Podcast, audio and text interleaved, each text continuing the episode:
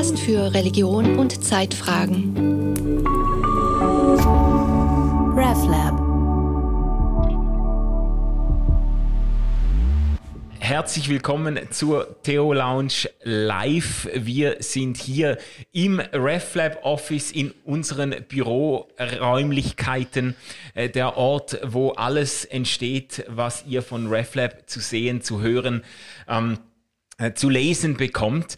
Und ich bin hier nicht alleine. Wir haben Gäste hier, die, die das Ganze mitverfolgen und dann auch mitdiskutieren können zum Schluss. Und ich bin hier mit dem sagenumworbenen, einzigartigen, großartigen, eigenwilligen Andreas Kessler. Andreas, herzlich willkommen. Hallo. Es ist ich freue eine, mich für es, die Einladung. Ja. ja, sehr gerne. Es ist, ich habe mich, äh, wir haben lange gebraucht, bis wir ein äh, Gespräch, ein Podcast-Gespräch zu zweit hingekriegt haben, aber ich freue mich sehr, ähm, dass das heute möglich ist. Du bist ja seit Anfang von RefLab, bist du als Poetry Slammer mit dabei. Und ich darf vielleicht sagen, dass deine Produktivität und Kreativität ziemlich sicher in der Schweiz unerreicht ist. Also du hast jetzt ja wirklich äh, fast wöchentlich einen einen Slam vorbereitet, aufgenommen und in unserem Podcast-Format abgekanzelt, zum Besten gegeben. Äh, alle, die das noch nicht äh, kennen und der dem äh, Schweizerdeutsch einigermaßen mächtig sind, denen kann ich das nur sehr ans Herz legen. Äh, du bist aber auch sonst, du bist eine sehr vielseitige, fast schon schillernde Persönlichkeit. Du bist promovierter Theologe, Augustin-Experte. Du bist Dozent äh, an der Pädagogischen Hochschule. Du bist fünffacher Familienvater, gell? Ähm, Blues-Gitarrist, Poetry Slammer. Gibt es eigentlich irgendetwas, was du noch nicht gemacht hast in deinem Leben, wo du sagst, also das will ich noch wagen, bevor ich in die Kiste steige? Hast du eine Bucketlist? Ja, ich habe schon eine Bucketlist, aber äh, alles, was du erzähl, äh, erwähnt hast, sind ja alles einfach Dinge, wo ich rede, oder? ja, Manchmal so auch in der Erziehung zu viel oder so, genau. Ähm, insofern ist es vielleicht gar nicht so divers, das, äh, was ich mache, ja, genau. Aber gibt's etwas, wo du sagst, das will ich noch erleben, das will ich noch sehen, äh, da will ich noch dabei gewesen sein?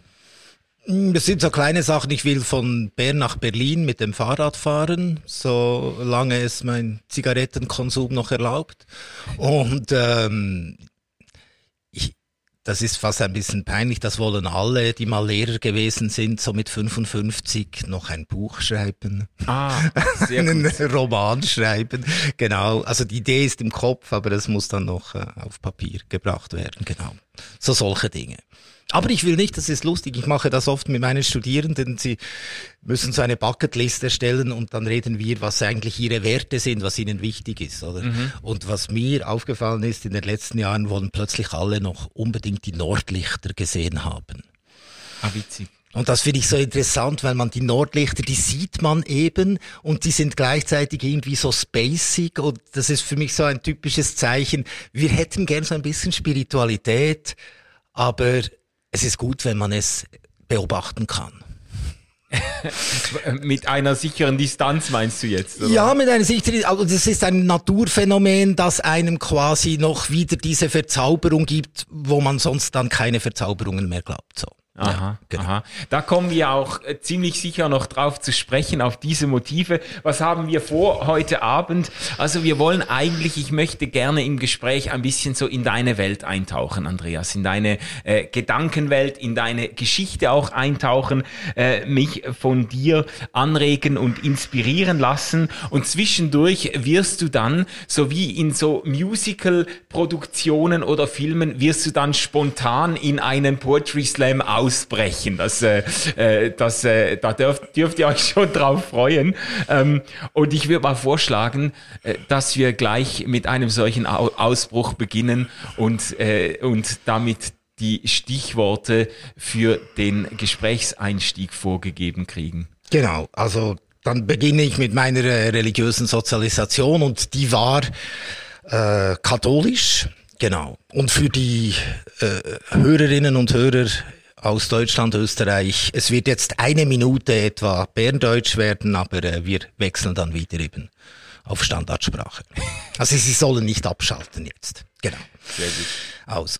Ist katholisch sein heute einfach noch katholisch gsi? Ja, ist katholisch sein nicht ein bisschen vorbei, weil ihr wisst selber, ihr habt es gelesen und gesehen, Männer und Frauen in dunklen Gewändern und schwarzer Seele machen nicht, was sie erzählen oder erzählen Sachen, die uns das Leben mies machen. Ja, vous êtes une honte, et oui, ist also katholisch sein heute einfach noch katholisch gsi. Aber warum bin ich denn noch dabei? Ist es vielleicht nur Nostalgie, die Erinnerung in der vierten Klasse am kalten Mittwoch um 6 Uhr am Morgen in der dunklen Kille bei Rorate-Mess, wo wir unsere Kerzen alle Richtungen verbogen haben, der Boden voll wächst, der Sigler ist geflucht und dann heisse Schocke und ein Stück Brot bekommen. Das war einfach schön gewesen und so. Da Sorry, hey, die Reformierten, keine Ahnung. Ist es nur Nostalgie, die Erinnerung, wie ich daheim vor mir Schuh gehe, mit Weihwasser auf Stirn, Mau und Herz, bin gewässert worden, von wegen gute Gedanken, Wort und Gefühl, für näher freudig ab ins Gefühl, in grossen Pause fröhlich zu schlägeln.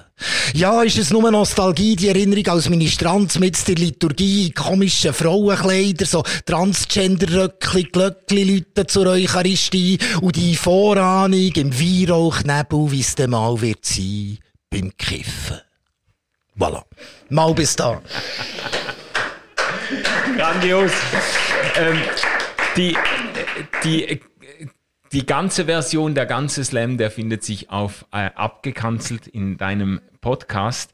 Äh, du hast über Katholizismus geslammt. Das ist dein, das ist deine religiöse Sozialisierung. Äh, und du hast äh, zur Sprache gebracht, dass du davon irgendwie nicht so richtig loskommst. Aber manchmal auch so ein bisschen trotz trotz vielen Dingen und nicht wegen vielen Dingen. Kannst du das mal erklären, was dich da eigentlich noch packt und wo du das Geheimnis dahinter siehst? Mm, das Geheimnis ist, das kann ich wahrscheinlich hier nicht genau erklären, aber es ist so, ich bin wirklich 50 Meter neben der katholischen Kirche in Zollikofen aufgewachsen, genau. Die Mutter eine Walliserin, der Vater ein ähm, Deutsch-Freiburger, also beide katholisch, innerhalb der Diaspora in Bern. Hm, wir waren vielleicht 12, 13 Prozent, waren katholisch und ich habe noch so ein bisschen diesen Ghetto-Katholizismus mitbekommen, oder wo man alles auf katholisch noch einmal kopiert hat. Also es gab den katholischen Frauenverein, den katholischen Turnverein, den katholischen Männer, Alpenverein äh, und so weiter und so fort. Yeah. Und da hinein, das habe ich noch so ins, äh, erlebt in seinen Fransen quasi, aber da bin ich hineingewachsen und weil ich so nahe bei der Kirche war, sind wir jede Woche dorthin gegangen und ich war offensichtlich ein bisschen ein zu äh, lustiges Kind, so dass ich schon vor der Erstkommunion, eigentlich darf man erst ab der Erstkommunion äh, ministrieren, wurde ich da aufgeboten zum Ministrant schon in der ersten Klasse, damit ich ein bisschen ruhiger werde. genau. Und ähm, ja, und das hat mich aber natürlich dann sehr geprägt. Also diese, habe das bis 15 gemacht. Hm? Also vielleicht jeden zweiten Sonntag dort eben in diesen komischen Kleidern äh, ministriert und habe dabei, glaube ich, etwas mitbekommen, was mich bis heute prägt, eben diese äh, dieses Gefühl für die Ritualität und äh, für das Ritual und äh, für die Liturgie sowieso, oder? Und das ist etwas, was ich merke, was auch wie Teil meines Körpers ist. Also das ist äh, Aufstehen, Knien, äh, respondieren und so weiter. Das gibt es sozusagen fast ein somatisches Muster in meinem Körper geworden, das mich aber nicht stört, sondern das ist noch schön. Ich kann irgendwo in ein Land gehen und ich äh, kann in eine katholische Messe sitzen, die können da vorne irgendwas erzählen, spielt keine Rolle. Ich weiß genau, äh, was ich zu tun habe und so weiter. Und das gibt mir auch den Raum für mich selber. Und das finde ich eben spannend am, an dieser Form, von außen könnte man sagen, ein bisschen verknöcherten Ritual, aber es gibt dir einen Rahmen, der gleichzeitig auch eine Distanz hat, weil es ist ja dann das, was du mit dir ausmachst während diesen 45 Minuten. Mhm, mh. Genau. Das, also ich finde das eben interessant, das drückt ja in dem, in dem Poetry Slam auch durch über dieses katholisch gewesen sein, ähm, weil mir das ja sehr fremd ist. Also überhaupt äh, nicht nur das Katholische, sondern überhaupt dieses Rituelle, dieses Liturgische. Ich bin ja aus ganz anderem Hause, eher so freikirchlich, evangelikal aufgewachsen. Da war alles, was irgendwie nach Liturgie oder Ritual auch nur gerochen hat, war quasi äh, schon per Definition irgendwie entleert erklärt, das ist quasi das, was übrig bleibt, wenn der Geist das Haus verlässt, oder? Dann, äh, dann bleiben noch die Formen, dann bleiben noch die Rituale, dann werden noch Dinge nachgesprochen, obwohl schon lange das Leben entwichen ist und so. Mhm. Du hast das ganz anders erlebt. Das ist für dich sogar ähm, eben einer der Gründe, der dich irgendwie noch äh, der dich irgendwie noch identifiziert mit dem, mit dem katholischen Glauben auch. Ja, also das, das würde ich, also mit identifiziert mit dem katholischen Glauben, dem ganzen System sicher nicht, aber mhm. es ist diese spezifische Erfahrung von Liturgie, was das äh, mit einem macht, das fand ich, äh, finde ich bis heute sehr äh, interessant, oder? Weil das Interessante ist ja bei der Liturgie, man erfährt nichts Neues. Also man muss nicht in die Kirche gehen, um irgendetwas Neues zu erfahren. Es ist äh, immer dasselbe. Es ist äh, kommunikationsmäßig eigentlich äh, eine, ja, eine Nullfeier, oder? Sondern, aber es wird eben, das ist mein Zugang heute auch dazu. Es ist ein Theater, das jede Woche aufgeführt wird und in diesem Theater und im Moment, wo das Theater aufgeführt wird, stimmt das Theater eben auch, oder? Und ähm, ja, natürlich als Ministrant, oder? Bist du hundertmal am Glöckenläuten bei der äh, Eucharistiefeier, was ja so wie das Zentrum des Katholischen ist, wenn das Brot und äh, der Wein gewandelt wird und theologisch glaube ich das alles natürlich nicht, oder? Und das geht, und das ist auch grässlich. Die Theologie kommt immer nachher, oder? Wenn man erklären muss, das ist Transsubstantiation, also dieser berühmte Zunger, Zungenbrecher, oder? Äh, aber der Akt selber, oder? Und tu das zu meinem Gedächtnis und jetzt geschieht das. Äh, das hat mich immer in den Bann gezogen im Moment wo es aufgeführt wird. Mhm. Und das, denke ich, ist etwas auch, was typisch ist für, für Religion, äh, diese ritual, rituelle Sprache, die im Moment eine, eine, dir ein Erlebnis erlaubt, äh, das eben Religion wirklich aktuell macht ich denke sogar ein Großteil der, der, religiösen Sprache, die eigentliche religiöse Sprache ist solche performative Sprache, oder? Und sobald sie dann beginnt zu erklären, dann sind wir eben bei der Theologie. Und die ist immer nachgelagert. Ja, und also wenn ich dich jetzt richtig verstehe, dann ist schon, also für dich ist quasi das Geheimnis, von Religion steckt eigentlich ganz wesentlich auch in diesen Ritualen drin. Und wenn man versucht, diese Rituale zu rationalisieren, wenn man versucht, das argumentativ einzuholen, dann kommen quasi dann solche Hostienzaubereien dabei raus, dass man irgendwie, äh, äh, dass man dann äh, plötzlich den, den, den wieder ähm, verkörperten Leib Christi in Händen hält und sich dann, äh, äh sich dann darüber streiten muss, was passiert, wenn eine Maus einen Krümel einer Hostie isst und so. Ähm, also das ist dann, genau. aber das ist ja eigentlich... Die muss man einfangen und sie äh, verbrennen und die Asche auf den Friedhof tun. Ist das so, ja? Genau, also war damals äh, die Antwort. Es ist aber ein relativ ernüchterndes, um nicht zu sagen ein negatives Bild von Theologie, oder? Das ist ja eigentlich die Theologie in diesem Sinne macht ja dann eigentlich das Geheimnis des Glaubens eher kaputt, als dass sie es erhält.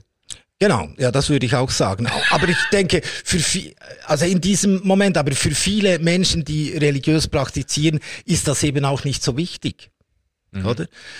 Sondern der schon vor lange äh, verstorbene Religionswissenschaftsprofessor äh, hier aus Zürich, Fritz Stolz, hat mal so eine Religionsdefinition gehabt, wo er gesagt hat, ja, Religion ist der Versuch, diese unordentliche Welt, in der wir sowieso leben, oder der ein bisschen Ordnung zu geben oder es auch zu lassen, die Unordentlichkeit auszuhalten. Und ich glaube, das ist eine Stärke von Ritualen, dass sie eben nicht noch einmal irgendetwas erklären müssen, mhm. sondern sie machen es einfach.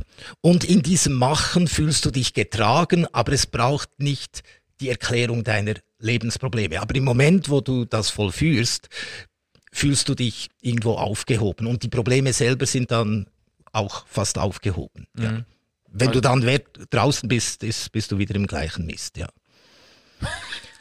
Ja, aber es gibt ex quasi existenzielle Erfahrungen, die Menschen dann machen in solchen Ritualen. Es, äh, auch wenn man, das hast du ja auch gesagt, wenn man die Freiheit hat, sich da auch zurückzuziehen. Ich kenne das ja jetzt eher anders, dass man versucht, eben in Gottesdiensten ähm, Leute sehr aktiv äh, zu beteiligen und versucht jeden mitzuholen und jeden anzusprechen und du bist jetzt gemeint und du musst jetzt äh, aufstehen, klatschen, Amen rufen oder was auch immer. Ähm, da sind Rituale, sage ich jetzt mal, ähm, äh, dezenter oder zurückhaltender, da kann man sich reingeben und dann auch unter Umständen wichtige Erfahrungen machen. Man kann aber auch nur als Beobachter dabei sein. Genau, ja. ja. Ähm, du hast, äh, du hast immer wieder in den letzten drei Jahren äh, hast du so eine gewisse Kante gezeigt. Wir versuchen jetzt übrigens ein bisschen das Terrain abzustecken und zu merken, wo der Andreas eigentlich überhaupt sich existenziell und glaubensmäßig so befindet und in welche Richtung er so denkt. Ähm, und wir kommen jetzt zu einer anderen Front, die du immer mal wieder aufgemacht hast in äh, deinen Poetry Slams. Äh, nicht ohne Augenzwinkern, aber auch nicht ohne eine gewisse Bissigkeit gegen Fundamentalismus. Mhm. Oder ja, so gegen Evangelikalismus. Ja, das so. auch. Fundamentalismus gibt's ja auch in der katholischen Kirche. Also das ist mir noch wichtig zu sagen dann, äh, natürlich dann in meiner äh, Jugendzeit und Adoleszenz, also mich hat dieses katholische, das war das eine, das andere, was mich immer beeindruckt hat, ist an meiner Gemeinde, also wir haben Flüchtlinge versteckt, wir hatten einen Pastoralassistenten, der gegen den Militärdienst gepredigt hat und so weiter. Also das ist so die zweite Schiene, die mich äh, so wie ich ihn erlebt habe, ich habe eben ein, eigentlich einen positiven Katholizismus erlebt. Das Rituelle und dieses, äh, dieser, ein, dieser diakonische Einsatz, dieser Einsatz für die anderen Menschen. Aber mhm. persönlich habe ich mich äh, von der Institution sehr schnell äh, distanziert. Ich war lustigerweise, weil ich eben so nahe der Kirche lebte, äh, ähm, war ich Hilfssakristan. Ich hatte einen Einsatz im Monat zwischen 16 bis 19 Jahre alt, oder? Und da kamen natürlich all diese Priester in die Sakristei, der eine betrunken, der andere depressiv, der andere. Und äh, da ist mir, also diese Welt ist mir da wirklich ein bisschen ausgefahren. Ich habe gesagt, das sind alles größten Teilen kaputte Menschen. Äh, oder dann der irgendwie der Abt von Muri Gries, dessen äh, Dinge ich nur mit weißen Handschuhen berühren durfte und so weiter. Und das, also das war für mich alles so schräg und äh, hat mich eigentlich äh, in Bezug auf Institution und das, den ganzen äh, eben diese die ganze Hierarchie, das das war für mich eigentlich schon sehr schnell erledigt. Und dann erst recht, als ich noch ein Jahr in Rom war, um meine Vorurteile noch einmal zu justieren. Aber es war dasselbe wie im Militär. Ich ging auch dorthin, weil ich dachte, ich will darüber reden können. Es war beide Male dasselbe. Sie wurden einfach grässlich bestätigt. Genau. Die Vorurteile. Genau. Und vielleicht habe ich auch gegenüber den äh, evangelikalen Fundamentalisten zu viele Vorurteile. Mal schauen, ich mache jetzt wieder einen Text. Genau. Ja, sehr gut sind halt immer nur die Anfänge. Ja. Ich wäre so gerne Fundamentalist. Ja, so einer in einem erdbebensicheren, siebenwandig betongeschützten Bunkergring, was draussen noch so Strub kann kutten, wo sie Meinungen hin und her schütten, aber ich in meinem geschützten Kessel, blobi ein unschuldiges Kind, unberührt von all dem ambivalenten, nicht transparenten, ungefähr in der Herz- und Hirnisphäre, weil ich wüsste, wie das ist mit dem Weg der Wahrheit und dem Leben.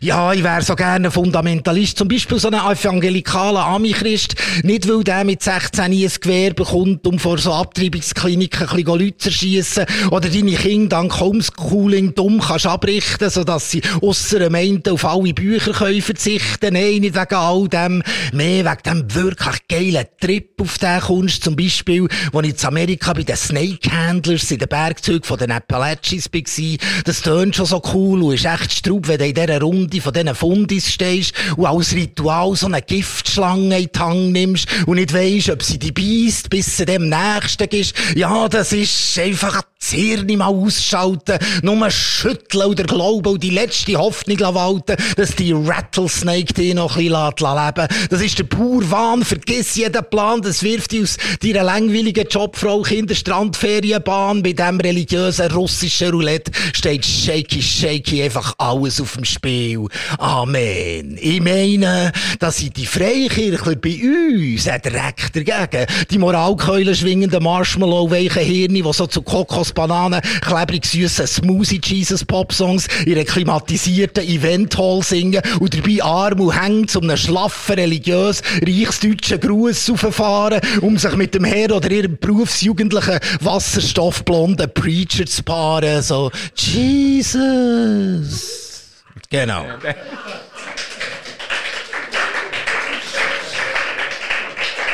Ja, den hast du jetzt noch müssen bringen, hä? Ja. Ja, der ist ein bisschen böse und, und also das ist ja auch das Schöne am Slam. Ich, ich habe ja auch sehr gute Beziehungen zu so evangelikalen Menschen wie zu dir oder äh, und äh, aber das Schöne ist am Slam, man darf einfach auch mal einseitig sein. Ja. Ja. Also ich glaube, deshalb bin ich, ich bin ja da ein bisschen reingerutscht aus, aus Zufall und dann hat das mir gefallen und einigen Menschen hat es auch gefallen. Und das habe ich gesehen, oder wenn, an der Hochschule, man muss heute sehr vorsichtig sein und man muss immer den richtigen Ton treffen und so. Mhm. Und hier habe ich wirklich ein Ventil gefunden, wo ich einfach mal rauslassen kann und so. Und eben auch ganz bewusst einseitig bin. Ja. Genau. Ich wäre so gerne ein Fundamentalist. Also deine Mühe mit Fundamentalismus hast du hier ziemlich auf den Punkt gebracht, aber es ist ja, es schwingt ja auch so eine, eben eine gebrochene Sehnsucht vielleicht mit oder eine gebrochene äh, Bewunderung für die Sicherheit, die Menschen gewinnen können, in dem, was sie glauben und was sie für unerschütterlich halten. Ähm, wo ist denn, wo ist denn die Gefahr dabei oder warum schließt du dich dann trotzdem hm. nicht der ganzen Geschichte an? Nein, also diese Sehnsucht, äh, das ist jetzt dein Wunsch, dass diese Sehnsucht da drin wäre, äh, die habe ich nicht nach einem äh, unerschütterlichen äh, Fundament oder so. Nein, äh, was mich, ich bin relativ spät mit äh, so evangelikalem, obwohl ich Berner bin, äh, äh, relativ spät mit dem in Berührung gekommen, vielleicht erst einmal mit 20, 21, da war ich so an einem Praise Camp, wo es, äh, das, wo unter anderem auch schon, also lange her, äh, es auch dann noch eine äh, Therapie für äh, Homosexuelle gab und so. Das, das fand ich alles sehr strange. Also es war für mich wie eine neue Welt und so. Aber als religiöser Tourist, ich gehe gern in unterschiedliche Gottesdienste, auch von anderen Religionen und so weiter, gehörte dann auch zu meinem Job als Religionslehrer am Gymnasium. Ähm, bin ich dort natürlich mehrmals auch hingegangen und was mich stört, ist natürlich einerseits, also ich habe ja als Kirchenhistoriker meine Dies geschrieben und äh, bin von dem her auch irgendwo durch und durch Historiker halt bei, bei der Betrachtung gewisser Dinge. Und das ist natürlich eines, und da müssen wir auch nicht lange darüber reden. Das ist einfach der Zugang zu dieser, äh, zur Heiligen Schrift, oder? Mhm. Äh, der ganz anders ist und den, wo ich aber dann finde, manchmal muss man dann schon unglaublich viele intellektuelle Wolten schlagen, jetzt bei den Evangelikalen, dass, äh, dass das eigentlich noch aufgeht. Also ich habe oft das Problem nicht verstanden, warum sie sich dermaßen wehren gegen gewisse Einsichten, gegen gewisse äh, Dinge, die einfach historisch klar zu erklären sind. Überhaupt, wo der Widerstand ist, dieses Buch nicht als von Menschen gemachtes, tolles, äh, großes Poesiewerk zu lesen. Mhm.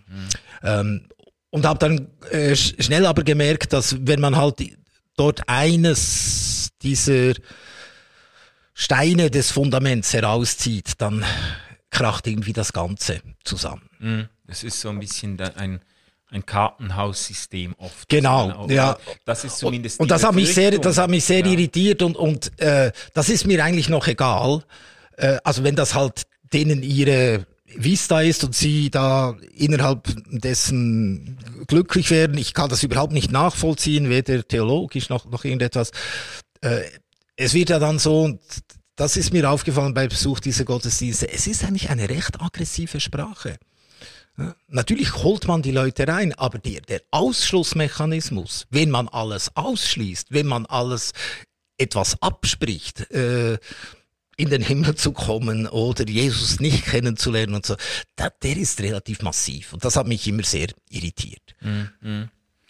Jetzt ist aber natürlich der, der also Fundamentalismus, auch Evangelikalismus, äh, gerade in den USA auch als Gegenbewegung zu begreifen ähm, oder als Abgrenzung von einer Entwicklung, von einer liberalen Theologie hat man das dann oft gelabelt, ähm, die äh, mit ihrer äh, Hy Hypothesenhuberei eigentlich die Bibeltexte zu Tode seziert und am Schluss bleibt zu wenig zum Sterben und zu wenig zum Leben übrig.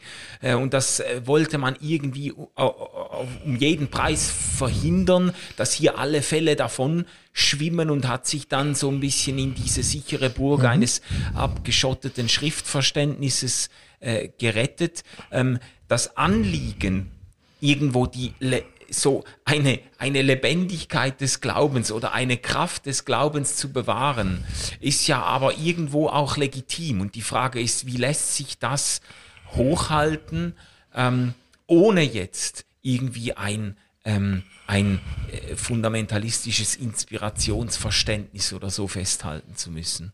Also hast du für dich jetzt, äh, es gibt doch auch diese Rede von einer zweiten Naivität, so die man quasi gewinnt, nachdem man auch mit seinem Glauben und seinen Überzeugungen irgendwie durch eine gewisse Kritik, durch eine historische Kritik, durch eine Dekonstruktion hindurchgegangen ist und dann irgendwie auf einer anderen Ebene irgendwo äh, doch wieder sich öffnet oder Dinge entdeckt oder Dinge erfährt und, und, und sich, sich konstruktiv etwas zusammensetzt oder so. Wie, wie ist das denn, was würdest du sagen, wie ist das möglich oder wie, wie hältst du das damit? Ähm, um nicht irgendwie am Schluss einfach bei 37 äh, Quellenströmungen und äh, Streifungen des Matthäusevangeliums zu verenden. Gut. Zweite Naivitäten sind immer gefährlich, wenn Menschen das von sich behaupten. Gerade auch in der Kommunikation, weil dann die Menschen, die da noch nicht durchgegangen sind, ja, ja. sozusagen durch den Feuerbach äh, oder durch die äh, historisch-kritische äh, Analyse der Texte, die betrügt man ein bisschen. Hm. Deshalb finde ich es, die, mhm. die zweite Naivität ist etwas Spannendes für sich selber. Und tatsächlich, wenn ich äh, zum Beispiel in den biblischen Büchern lese, dann lese ich manchmal wie ein Fundi, indem ich mich einfach vom Wort als Wort äh, betreffen lasse ja. und schaue, was das mit mir macht. Aber das hängt mit meinem Verständnis zusammen, dass wir es hier einfach mit Dichtung zu tun haben. Und mit einer Dichtung, die mich halt äh, geprägt hat, jetzt äh, historisch, die unsere Zivilisation auch ganz stark geprägt hat, sind Geschichten, die wir kennen, die von vielen Geschichten ich auch nicht sehe, warum wir uns von ihnen verabschieden sollten, etc. Und da entdecke ich dann immer wieder äh, neue Dinge drin. Also ja, und da kann ich, ich, ich weiß dann, aha, ja, 70 nach Christus etwa in diesem Kontext, die Adressaten sind ursprünglich die und so, aber das ist mir dann auch egal. Mhm.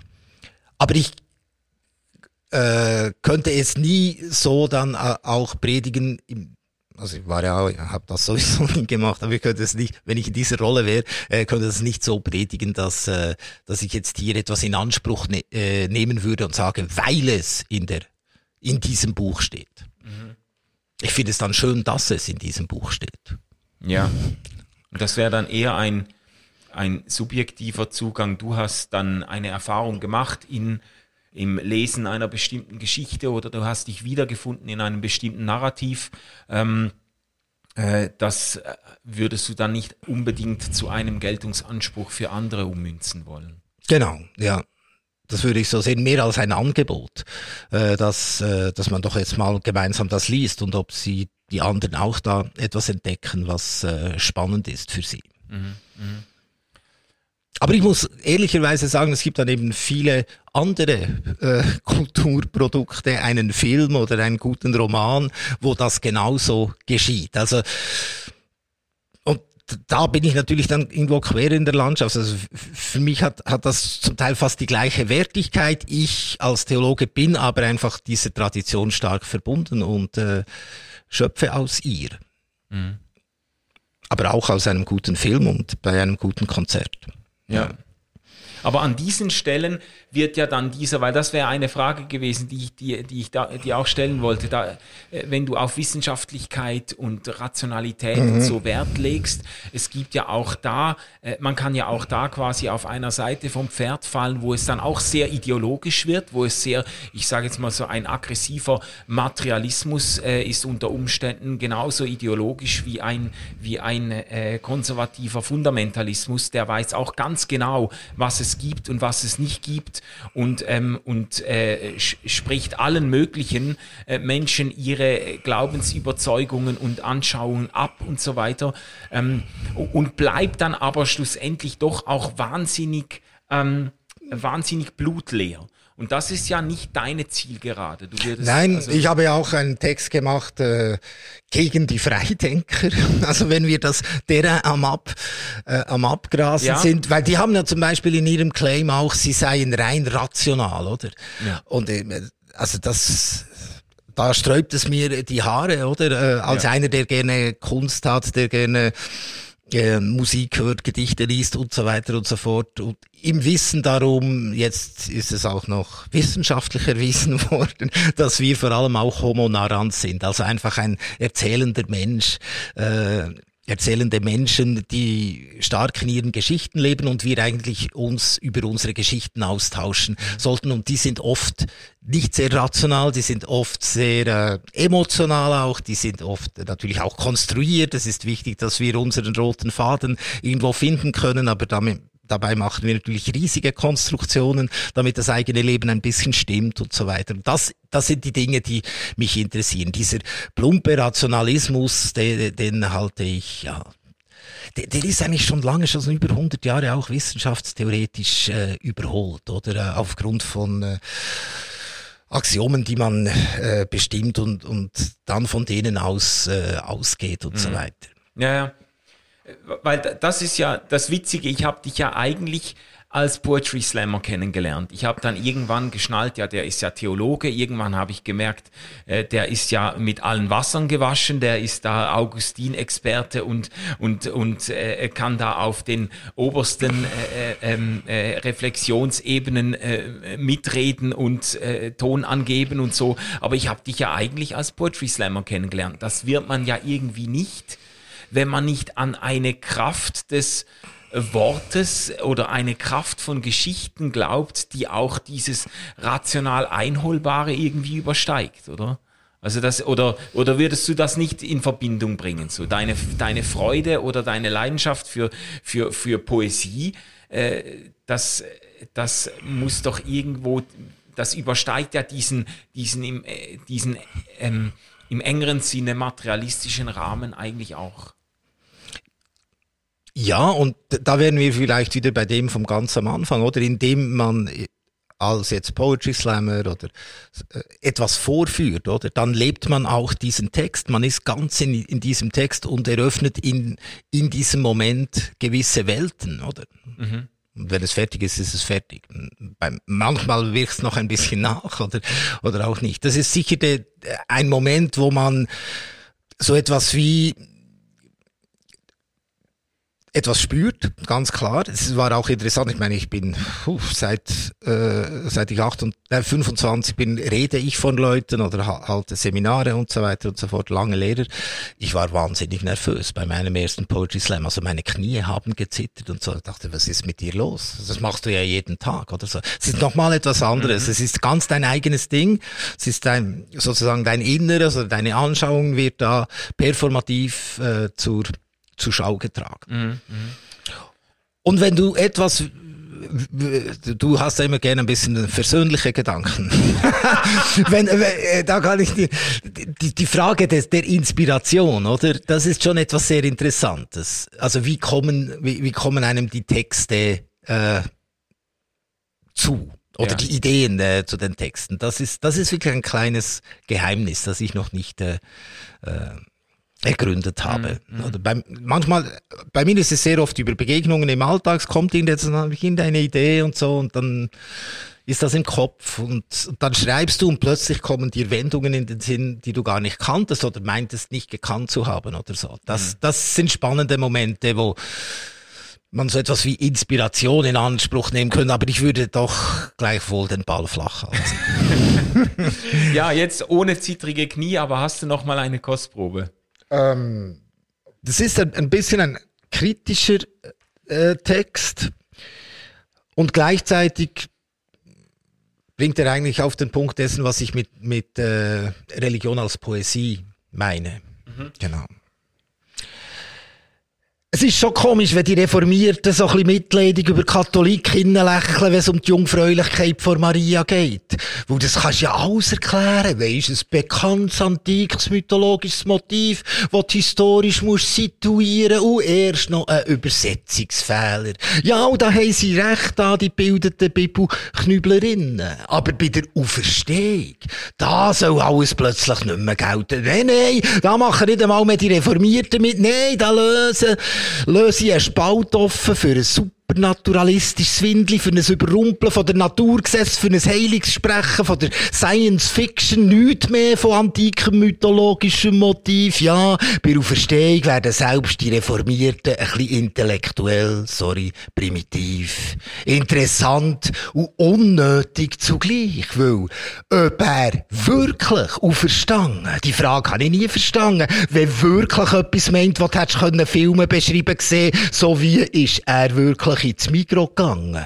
Nein, so wirklich ist niemand auferstanden. Niemand kann einem neuen Leben hängen, nicht einmal wie eine Schlange hütet sich der Mensch. Und selbst wenn du könntest, von Raupen zum Schmetterling, hättest den Tod nicht übergangen, Blut ist im Leben gefangen, einfach mit Flügel dran, für einen zu sterben. Nein, niemand ist wirklich auferstanden und gleich, er ist auferstanden, weil der Satz allein, der ist feindlich geil, weil er etwas sagt, was wirklich nicht geht und damit etwas sagt, was eben gleich geht, einfach im Moment, wo man es sagt, wird es zur Wirklichkeit, Resurrexit. Er ist auf Verstangen, das ist überbieten, überschreiten, durchstreichen, drübergreifen, daraus rauslängen, imaginativ, hyperbolisch, kontrafaktisch, fiktional, ist literarischer Exzess, buchstäbliche Psöffni, performative, verrückte, poetische Hyperloop, symbolische Move, fantastische Groove, genau der Schnuff, den du eigentlich brauchst zum Leben.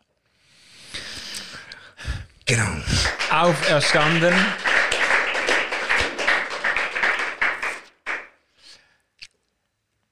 Ja, wie, ich bin ja da, ja. Ich, bin, ich, bin ja da nicht deiner Meinung. Gell? Ich weiß, ähm, ja. Äh, aber und wir müssen uns auch nicht finden. Genau, ja, genau. Ja, ja. ja sehr schön, sehr schön. Bei allem Versöhnlichen, das Genau, wir können im freundlichen Dissens ja, genau. auseinandergehen. Aber ähm, der, der Slam hebt ja auf diese performative Kraft von Religion oder von Glaubenshandlungen ab, mhm. so quasi äh, die, die, die Kraft oder die Realität der Auferstehung erweist sich in denen, die sie festhalten. Oder wie würdest du das jetzt formulieren? Äh, unpoetischer. Im Moment, da komme ich wieder auf den Anfang zurück, im Moment der Aufführung des Theaters, wo das gesagt wird, Resurrexit oder er ist auferstanden, dann glaube ich das, dann bin ich voll dabei. Hm. hm. Ja, was? Das ist, das ist dann im Moment Realität, oder?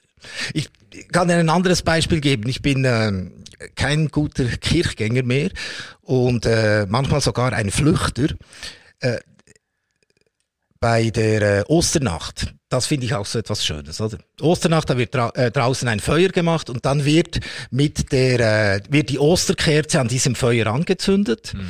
und dann geht man in die Kirche hinein und äh, sagt dann dreimal äh, Lumen Christi und alle respondieren Deo gratias. Ja? Da wird dieses Licht in die Kirche gebracht, alle haben dann so kleine Kerzlein. Und dann am Schluss wird allen dieses Licht gegeben und die Kirche ist voller äh, Kerzenlicht. Und das ist Auferstehung. Und dann gehe ich wieder nach Hause.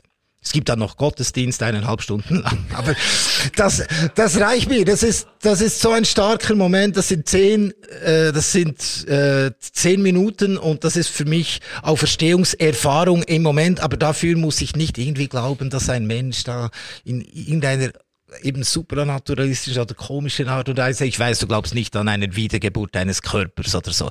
Aber ja, auch da, ich glaube, die ganze Theologie, die das zu erklären versucht, scheitert nur, anstatt zu hören auf die Botschaft, er ist auferstanden und das als etwas zu nehmen, was einem wirklich etwas bedeutet und daraus die Konsequenzen zu ziehen. Mhm. Als äh, aufrechter Mensch durch die Welt zu gehen und zu schauen, wo überall äh, Hoffnungen von Menschen liegen, die gerne auch äh, aufstehen möchten. Mhm. Das ist vielen dann zu platt, ich weiß. Ja, aber nein, äh, es ist mir nicht zu platt, aber wir haben ja auch schon darüber diskutiert, was mir einfach fehlt bei dieser, bei dieser Sicht, ist so dieses Moment der, ich sage jetzt mal, der Unverfügbarkeit des Glaubens und des, des Einbrechens von außen, weißt du, das, ähm, äh, und ich denke das gar nicht so supranaturalistisch, obwohl eben, da könnte man jetzt auch diskutieren, dass äh, der Begriff Supranaturalismus setzt ja schon voraus, dass man eigentlich in einem sehr materialistischen Weltbild gefangen ist, aber der, äh, der, äh, ich, ich denke das jetzt, ich denke das äh, ähm, nicht in der Weise, aber dass, dass mir etwas begegnet, dass mir von, ich sage jetzt von Gott her etwas begegnet, was ich mir nicht einfach, äh, was nicht, was nicht einfach irgendwie Spiegel meines Innenlebens ist, sondern da, da, da kommt etwas auf mich zu, da bricht etwas ein, da ist vielleicht auch, da ist ja auch ein Moment des, ähm, ähm, vielleicht sogar des, des Widerständigen. Da kommt mir auch manchmal etwas mhm. entgegen, weißt du. Das, das fehlt mir in dieser Sicht. Das lässt sich dann alles irgendwie so leicht psychologisieren, so quasi, ja, das ist jetzt, das haben die sich so zurechtgelegt. Das hilft dem, der andere glaubt, dass wir alle Oliven auf einer großen Pizza sind oder dass wir das Spaghetti-Monster oder irgendwie so, äh, Hauptsache, das hilft dir und so. Ähm, ähm, das, äh, weißt du, was ich meine? Das ist Natürlich. so anfällig auf diese, auf diesen Vorwurf quasi, äh, ja, das ist jetzt eine, eine Spiegelung des Innenlebens auf, äh, nach außen. Ja. Hm, ich würde das nicht sagen, dass es eine Spiegelung des Innenlebens ist. Es ist durchaus ein Anspruch, der von außen kommt. Er kommt mhm. ja aus dieser Tradition und es werden dir hier Worte gesagt okay. und auf die reagierst du. Aber du hast ja. mich natürlich erwischt in Anführungszeichen. Es stimmt, die ganzen Begriffe wie Offenbarung oder äh, eben im Sinn eines, einer Inspiration, einer Instanz, die von außen, was das auch immer heißt, äh, mich bewegt oder so. Da, davon habe ich mich äh, wegbewegt. Mhm. Mhm ich vertrete, ich habe lange nach, äh, darüber überlegt, was eigentlich die Immanenz genau bedeutet, also was die Inkarnation Christi bedeutet, dass er Mensch geworden ja. ist. Es könnte ja auch heißen, dass eben er ist Mensch geworden und somit ist er auch nicht mehr Gott, oder? Also man hat dann auch ich weiß, es gibt die zwei Naturenlehre, er ist beides 100 Prozent, aber ich habe die Freiheit, mir das für mich auszulegen.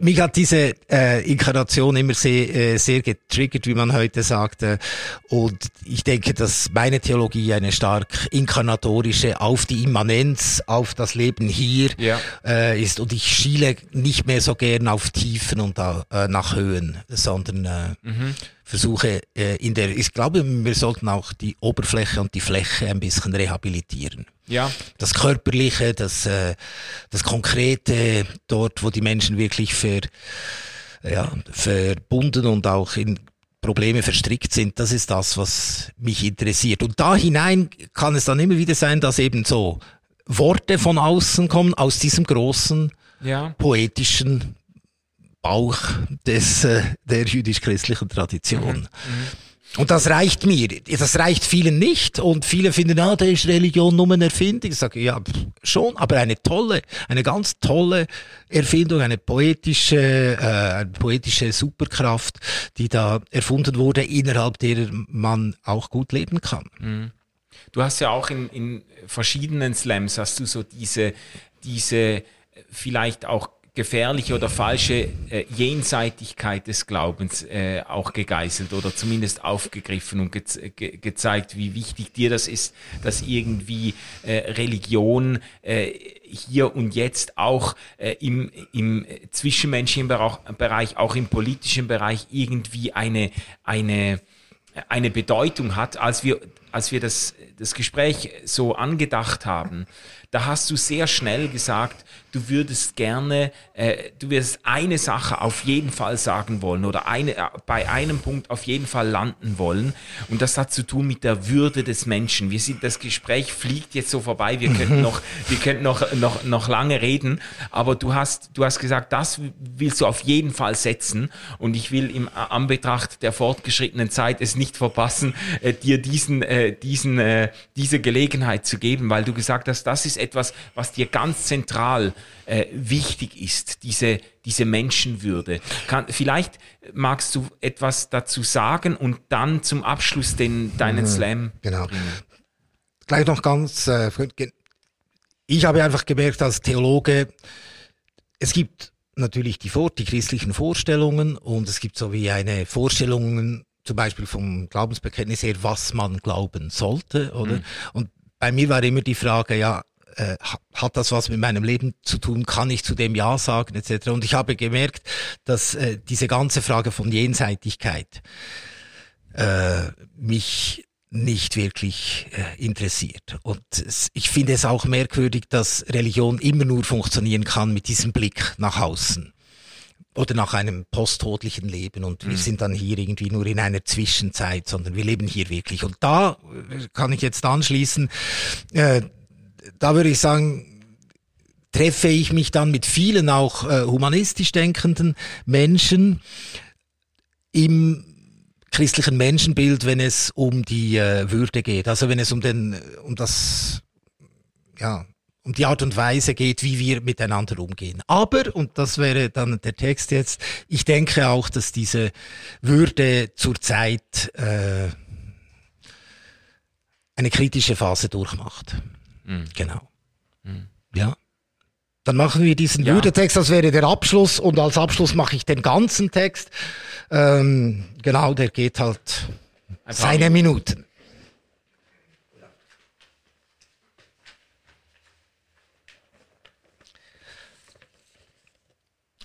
Weil ich habe gemeint, einfach so. Habe ich etwas verpasst? Brauche ich jetzt wirklich gute Gründe? Gibt es neue Kriterien? Weil ich habe gemeint, einfach so.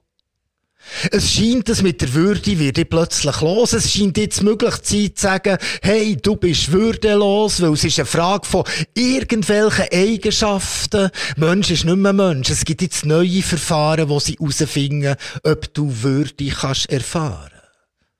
Wenn du zuerst in einem anderen Land bist, kannst du hier nicht bleiben. Nein, das ist schon vorbei. Wenn du ohne Schuld wegen dem Klima kommst, wo dich nicht mehr essen lässt, kannst du es auch vergessen, kannst hier nicht bleiben. Wenn der Mensch, vielleicht gäbe es noch einen Behinderten im Quartier, merkst schnell, dass hier in der Schweiz neun von zehn vorher verschwunden werden. Wo wenn du schwanger bist und nicht einen Test machen machen sie dir ein schlechtes Gewissen. Sorry, hätte sie ja können wissen. Wenn der Blutkotz ist im Spital beim Sterben, wenn es dich überkommt und mit dir tut, deine Fasson verlierst und haderst und schreist mit dem Leben und der Nächste ist, das scheint würdelos. Ja, weil nicht sanft im Schlaf, schmerzlos, harmlos. Früher hat man gesagt, Würde hat man einfach so. Einfach so als Mensch ist sie dir unterlegt. Würde kannst allen zu, aber sicher niemandem absprechen. Aber das musst du eben glauben. Da gibt's nichts zu rechnen. Und noch früher hat man sogar gesagt, du seist ein göttliches Bild und um dich herum so etwas wie ein heiliges Schild. Aber wir hier, nein, wir wollen nicht Glauben und Vertrauen. Nein, wir wollen Eigenschaften. Und zwar ganz genau zum Messen, überprüfen, evaluieren und Kategorien bauen. Ja, es gibt neue Verfahren, wo sie herausfinden, ob du Würde kannst erfahren wenn du dement wirst und du meinst, du verlierst deine Würde, weil die anderen sagen, dass du nicht mehr gleich bist, wird es sein, dass deine Persönlichkeit dir wird abhanden kommen. Darum, bevor du verloren deine Kreise ziehst, besser selber gehst. Du weißt ja schon wie und wo. Wenn du es nicht ganz auf die Reihe bringst mit dem Organisieren von deinem Leben, wenn du ab und zu in die Klinik gehst und dich am Tablettenspender musst haben und du dich schämst zu holen, was du zu gut hast, weil du gemeint wirst, es sei unter deiner Würde, deine Ergänzungsleistungen, ohne noch mehr müssen zu leisten. Wenn du dich nicht zusammennimmst beim Essen, wenn du die Ranzen nicht kannst zusammen, wenn du im Fitness nicht quälen wenn du deine Püppi lampen und gegen deine Falten nicht trampeln, wenn du nicht aufspritzen, absuchen und ein bisschen operieren, wenn du nicht happy body to you und I'm in love with the shape of you, I'm in love with your body. Ja, und in der Türkei verkaufen Säurer zum Leben ihre Nieren. Aber die Körper, die an den Zäunen aufgehalten werden, die Kinder, die nach zwei Jahren gerne wieder mal möchten Buchstaben lernen, die Frauen, die ihre Männer suchen, die Männer, die ihre Frauen suchen, die Kinder, die ihre Eltern suchen, die Eltern, die ihre Kinder suchen, die Grossmütter, die ihre Enkel suchen, die Enkel, die ihre Grossväter suchen, sind Menschen und keine Kriterien. Die psychisch Kranken auf den Gleis stehen und nicht mehr versuchen. Die Dementen, die die Polizei hundertmal irgendwo muss suchen, die Sterbenden, die aus Schmerzen am Leben und am Körper fluchen, die Behinderten, die genauso gerne das Leben besuchen, sind Menschen und keine Kriterien. Du, ist er ein würdiger Flüchtling? Ist sie würdig gestorben? Hm, tut er selber sein Geld verdienen, also würdig seine Existenz kreieren? Erlaubt ihm die Behinderung noch ein würdiges Leben? Wenn du so fast auf falsche Fragen stellen, können die Antworten nur würdelos sein, weil wer von uns ist eh ganz autonom, wer ist sich selber noch nie abhanden gekommen, wer bringt immer alles voll auf die Reihe und wer hat nicht immer schon zu viel vergessen, ja. Es scheint, dass mit der Würde wird ich plötzlich los. Es scheint jetzt möglich Zeit zu sagen, hey, du bist würdelos, weil es ist eine Frage von irgendwelchen Eigenschaften. Mensch ist nicht mehr Mensch. Es gibt jetzt neue Verfahren, wo sie herausfinden, ob du würdig dich kannst erfahren. Und ich habe gemeint, einfach so. Voilà. Ja. Andreas Kessler, vielen Dank, dass äh, wir haben über diese Momente gesprochen, in denen etwas so äh, einbricht oder irgendwie aufleuchtet. Und äh, das ist mir jetzt nochmal passiert bei dem, bei dem letzten Slam. Vielen Dank. Es war eine eine Riesenfreude, mit dir zu sprechen. Äh ja, ich möchte noch ganz kurz etwas sagen. Ich möchte dem RefLab noch danken, ah, weil okay. ich bin drei Jahre jetzt hier äh, aktiv gewesen und ich hatte beim Schreiben nie eine Schere im Kopf. Ich habe einfach meine Texte abgeliefert. Es wurde nie irgendwie etwas daran kritisiert. Hier gehst du zu weit oder da bist du zu scharf oder so. Das äh, war für mich großartig und äh, ja, hat mich sehr unter, ihr habt mich sehr unterstützt, einfach mein Ding zu machen. Merci vielmals. Ja, sehr gerne, sehr gerne. Ich glaube, einmal hat Luca interveniert und gesagt, ob das nicht ein bisschen spitz wäre. Also ich etwas, etwas gegen dich geschrieben, ja. Und ich fand's, ich fand's köstlich, ich habe mich sehr amüsiert. also, ja, vielen Dank, Andreas. Ja, merci auch. Tschüss. Merci, seid ihr gekommen, danke.